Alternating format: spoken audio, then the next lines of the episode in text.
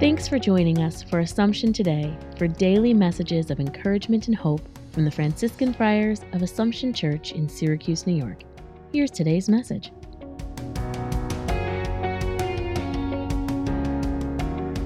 A thought for July the 7th. The books of the Bible relate much human history. The story today of Israel's family centers on the brokenness a family can experience and the process of reconciliation that can bring peace and healing.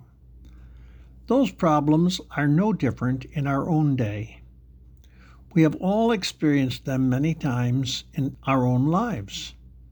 As we recall the story of Joseph and his brothers, let it move you to become an instrument of healing in your own life.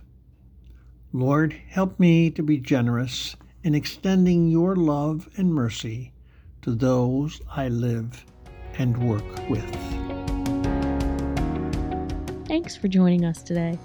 Connect with us online at AssumptionSYR.org.